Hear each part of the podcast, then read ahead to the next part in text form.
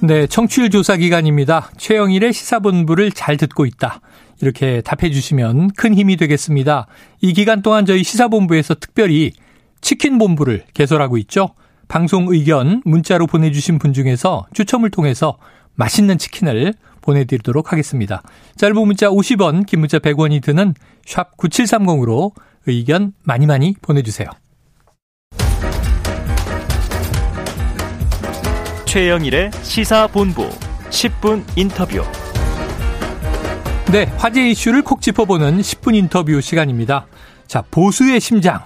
이런 타이틀답게 대구의 예비시장 후보가 8명이나 몰렸다고 하네요.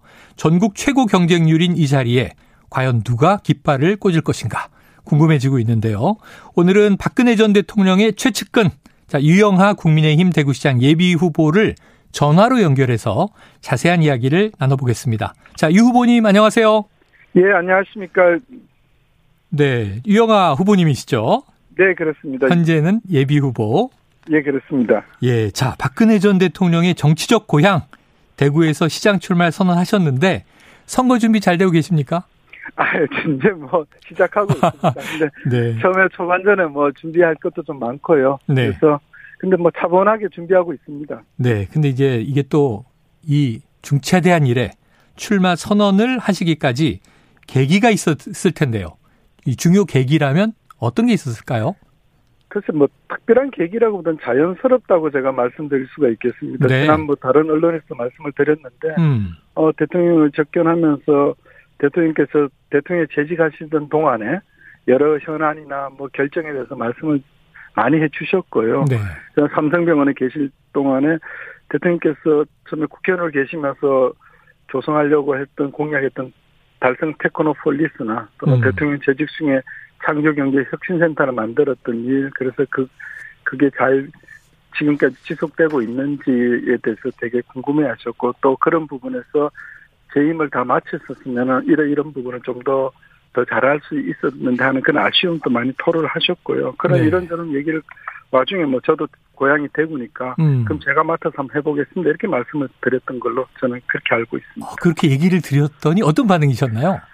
처음에는 뭐 그냥 그 얘기가 뭐 선거에 꼭 출마하느냐 뭐 이런 뜻으로 안 받아들였던 것 같고요. 네네. 나중에 이제 제가 결심하여서 선거 출마를 하겠습니다 했더니 좀 어려운 길을 선택하셨다. 근데 어. 항상 시민들한테 진정성 있게 다갔으면은 그 진정성 있는 마음이 시민들로 하여금 설득이 된다. 뭐 그렇게 말씀해 주셨습니다. 어, 네. 중요한 조언을 들으신 셈이다 이런 생각이 듭니다. 네.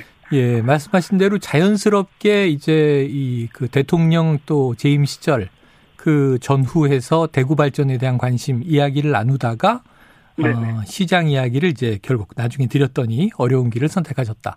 자, 후원 회장을 맡으셨잖아요. 네, 그렇습니다.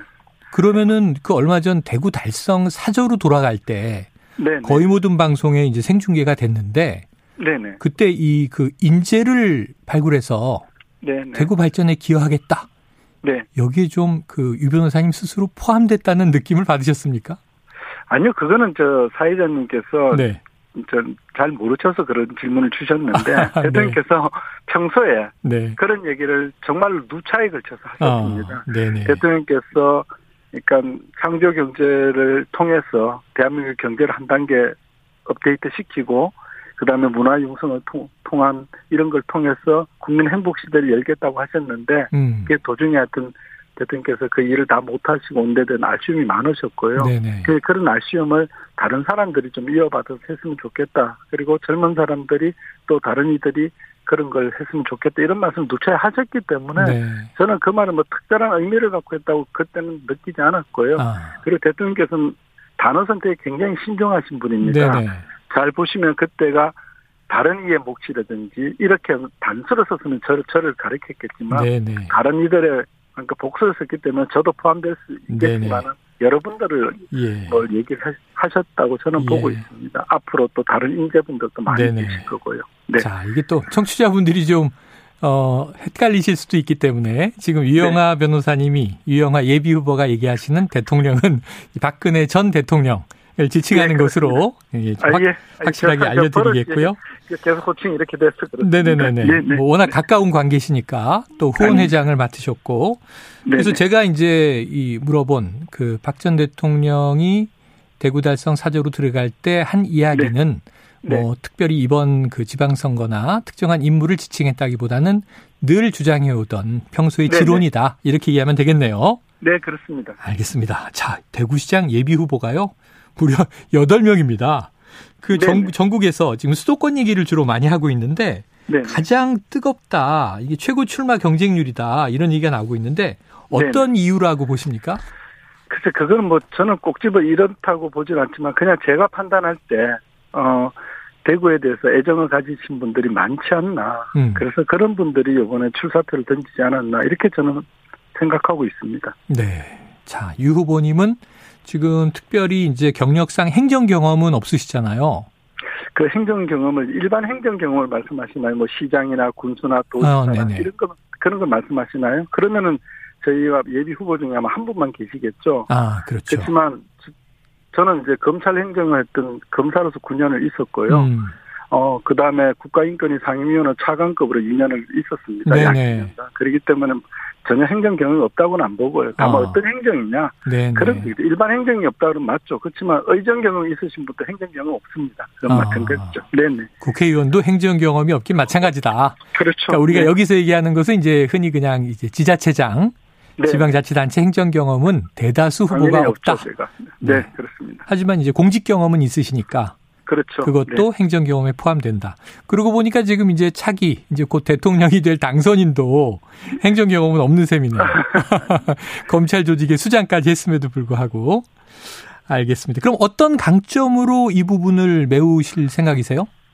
뭐 저는 그때 출마 선언문에도 말씀드렸듯이 뭐 제가 특별히 다른 분에 대해서 비교위가 있다고 생각 안 하지만은 음. 그렇지만 어떤 사 일에 대한 진정성 그리고 그 일에 대한 실천력, 뭐 약속에 대한 신뢰 이런 부분에서는 저는 타우에 절대 뒤지지 않다고 그렇게 어. 생각하고 있습니다. 네. 약속을 이행하는 것과 신뢰 문제. 네네 그렇습니다. 네, 자 그렇다면 이제 앞으로 공약으로 좀 다듬어져 나오겠습니다만. 네 그렇습니다. 현재 보시는 대구 행정의 급선무 과제는 뭐라고 보십니까? 지금 이제 사회자께서 말씀하신 행정의 급선무 그러면 행정이라는 게 굉장히 포괄적인 개념입니다. 그런데 이제 대구 시가 갖고 있는 가장 큰 시급한 현안이 뭐냐 이렇게 제가 이해를 한다면 어, 결국 그건 경제 문제입니다. 어. 대구가 한때는 대한민국을 선도했던 1등 도시라는 자부심이 있었는데 네네. 물론 대구뿐만 아니라 지방이 전부 쇠락해지고 있는 건 또 수도권에 집중된 데는 공통된 현상이지만 대구가 계속해서 인구도 절 줄어들고 경제 음. 활력도 잃어버리고 이런 부분은 결국 일자리가 부족했기 때문입니다. 그래서 음. 일자리를 제일 만드는 제일 많이 만드는 게 중요한 건데 또 지방 자치단체는 사실 재정 자주도나 재정 자립도 있어서 국가 보조를 안 받을 수가 없습니다. 네네. 그래서 이번 당선인께서 말씀하셨듯이 대구에서 데이터 산업의 거점 도시로 만들어 주겠다. 음. 그래서 데이터는 앞으로 제 21세기 원유 아닙니까? 네네. 그래서 제가 데이터 거점 도시 산업 도시를 만들고 거기 위해서는 데이터 산업 단지를 만들어서 수도권에 집중돼 있는 데이터 기업을 대구로 유치해서 그 양질의 일자리를 만들어내겠다 이렇게 그렇게 말씀을 드렸습니다. 그래요. 뭐 각론을 얘기 드리자면 10분 갖고는 안 될것 아, 같습니다. 앞으로 네네. 이제 선거 과정에서 계속 또 피력해 주셔야 되겠죠? 네, 그렇습니다. 네, 네. 산업화 시기에 뭐 대구 하면은 이제 우리 중추 중의 하나였던 섬유 산업의 메카. 근데 워낙 옛날 얘기잖아요. 많이 이제 그렇죠. 그렇습니다. 네. 자, 그럼 이제 메가시티 구축에 대한 청사진도 앞으로 나오겠네요.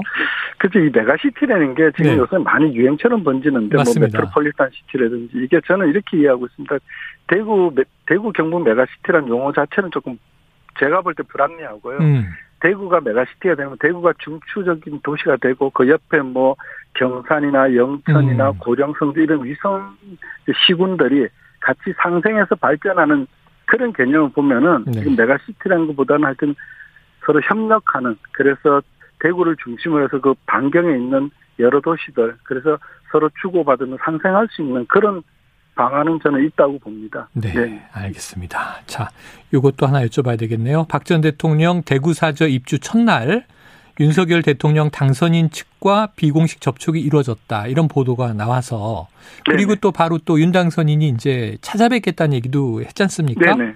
어떤 네. 이야기들이 좀 오갔을까요? 어 그날 3월 24일로 기억되는데요. 네. 그때 그 이제 운영 실장님께서 오셨습니다. 소장님께서 오셔서 난을 음. 전달하시고 당선의 말씀을 전달해 주셔서 제가 그걸 대통령께 말씀을 드렸고 네. 다만 그때 이제 당선인께서 그때 시점에서 그 다음 주에 아마 지방 일정이 있는데 그때 좀 찾아뵀으면 어떨까 이런 뭐 얘기를 주셔서 아직 대통령께서 입주하신 지 오늘 첫날이고 음. 또 건강 상태가 아직 좀 회복 상태를 봐야 된다. 그래서 조금 일정은 저희랑 한번 얘기를 한 번 더 나누는 게 어떻겠냐 이렇게 말씀을 드렸습니다. 네네. 그리고 그 이후에 이제 비공식적으로 그 당선인 측 인사분 한 분하고 어, 이런 대통령과 당선인 측께서 만나시는 부분에 대해서 뭐 그냥 개괄적인 얘기를 한번 나눈 적이 있습니다. 예. 네네. 그게 이제 문재인 대통령과 윤 당선인이 만나기 전인데요. 그 네네. 이후 뒤늦게 이제 대통령과 당선인 만남은 이루어졌고 그러면 네. 지금 취임식 전에 박 전 대통령이 윤 당선인을 만날 가능성 있습니까? 그 그거는 뭐 제가 뭐 만날 가능성이 있다 없다 이렇게 단정적으로 말씀드리긴 어렵지만은 네. 아마 근간에 강선인 쪽에서 어떤 연락이 오지 않겠나 생각하고 있습니다. 음, 네. 그래요. 네. 저 이 이번에 그 취임식은 참석을 하실까요? 아니 근데 그것도 지금 박주선 취임위원장께서 이제 언론을 통해서 네네네. 세계 최고의 예우를 갖춰서 초청을 하겠다 이렇게 말씀을 하셨습니다. 음. 근데 이제 저희가 정식적으로 뭐 모든 의제는 프로토콜이 있지 않겠습니까? 네. 그래서 정식 공식적으로 이제 초청장이 전달이 되고 그러면 거기에 대해서 대통령의 어떤 말씀이 계실 거고 그런 말씀이 계시면은 제가 그 언론에 알려드리도록 그렇게 하겠습니다. 네. 자, 네. 이번 대구시장 선거 박심 대 박심의 대결로 흘러갈 것이냐 이런 추측들이 많이 나옵니다. 이게 음. 왜냐하면은 이제 그 아까 여덟 명 중에 그 유 변호사님 외에도 김재원 전 최고위원이 출마 선언을 했는데 박근혜 정부 당시 청와대 정무수석을 지냈단 말이죠. 친박계 인사로 분류가 되고요.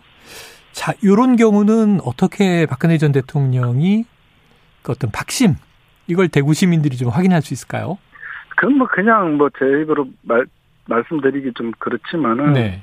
뭐 사회자께서 말씀하신 친박계 예전에 친박계 의원들이 계셨죠. 뭐 그런 정치 또 하신 분들도 많이 계셨고요. 네네. 근데 뭐 대통령께서 후원회장을 맡으시지 않았습니까? 아. 어 그거는 뭐 누구든지 누구를 후원하고 지지할 수 있습니다. 근데 네. 후원회장을 두 분, 두 분을 이게 후원회장을 그렇죠. 한 명을 후원회장을 네. 하지 않으셨습니까? 그걸로 뭐 저는 대답이 된다고 봅니다. 알겠습니다. 네. 충분히 이해가 됐고요. 자, 대구로 하방한 지난 대선에 또 경선 후보 홍준표 의원이 있는데 지금 여론조사 상으로는 지지도가 꽤 나오더라고요. 어떻게 대응할 계획이세요? 그래서 뭐 여론이라는 건 사회자님 잘 아시다시피 네. 고정된 게 아니지 않습니까? 음. 어, 그리고 저는 뭐 출발도 조금 늦었고요. 당연히 지금은 어, 홍준표 선배께서 저보다 여론이 높, 높, 높을 거라고 저는 보고 있습니다. 음. 그렇지만, 어, 저희 조금 전에 이제 경선 일정을 제가 받았는데 아마 한 보름 정도 넉넉하게 잡은 보름 정도 시간이 남았습니다. 네네. 그때까지 대구 시민과 또 국민의 당원 여러분들께 진솔하게 제 개인에 대해서 설득을 드리고 대구 비전에 대해 말씀드리고 이러면 지지율은 얼마든지 바뀔 수 있고 그렇다고 저는 생각하고 있습니다. 네. 자, 진짜 박심원 어디 있는지는 후원회장은 한 명만 맞는 것이다 이렇게 아까 얘기해 주셨는데 지금 네. 또 친박 단일 후보로 가야 되지 않느냐? 너무 후보가 난립한 거 아니냐? 이런 목소리에 대해서 유 후보께서 이 김재원 전 최고위원이 제안하면 단일화 거절은 안 하겠다 이렇게 하셨잖아요. 네네. 근데 이제 김재원 전 최고위원이 요구한 적이 없다 이렇게 선을 그었어요. 네, 그 저도 그게 이제 뭐그 어디 방송에서 그랬던 것 같아요. 어떤 뭐 앵커분이 여쭤보셔서 네. 이렇게 저희가 들어오면 어떻게 할 거냐 그래서 뭐 저희가 좀 피할 생각은 없다. 음. 그렇지만은 저는 제, 제 길을 갈, 갈 것이다. 아, 그렇게 말씀드렸고 그리고 네. 덧붙여서 뭐 꼭 단일한 명칭이 정확한지 모르 모르겠지만은 만약에 된다 그러면 자연스럽게 될 수도 있다고 저는 그렇게 보고 있습니다. 알겠습니다. 대구가 워낙 뜨거워서 앞으로 네. 경선 과정에 또 여기 전화 연결할 일이 생길지 모르겠습니다. 예. 후보님 오늘 말씀 여기까지 정리할게요. 고맙습니다. 네, 고맙습니다. 감사합니다. 네, 네. 지금까지 유영하 국민의힘 대구시장 예비 후보였습니다.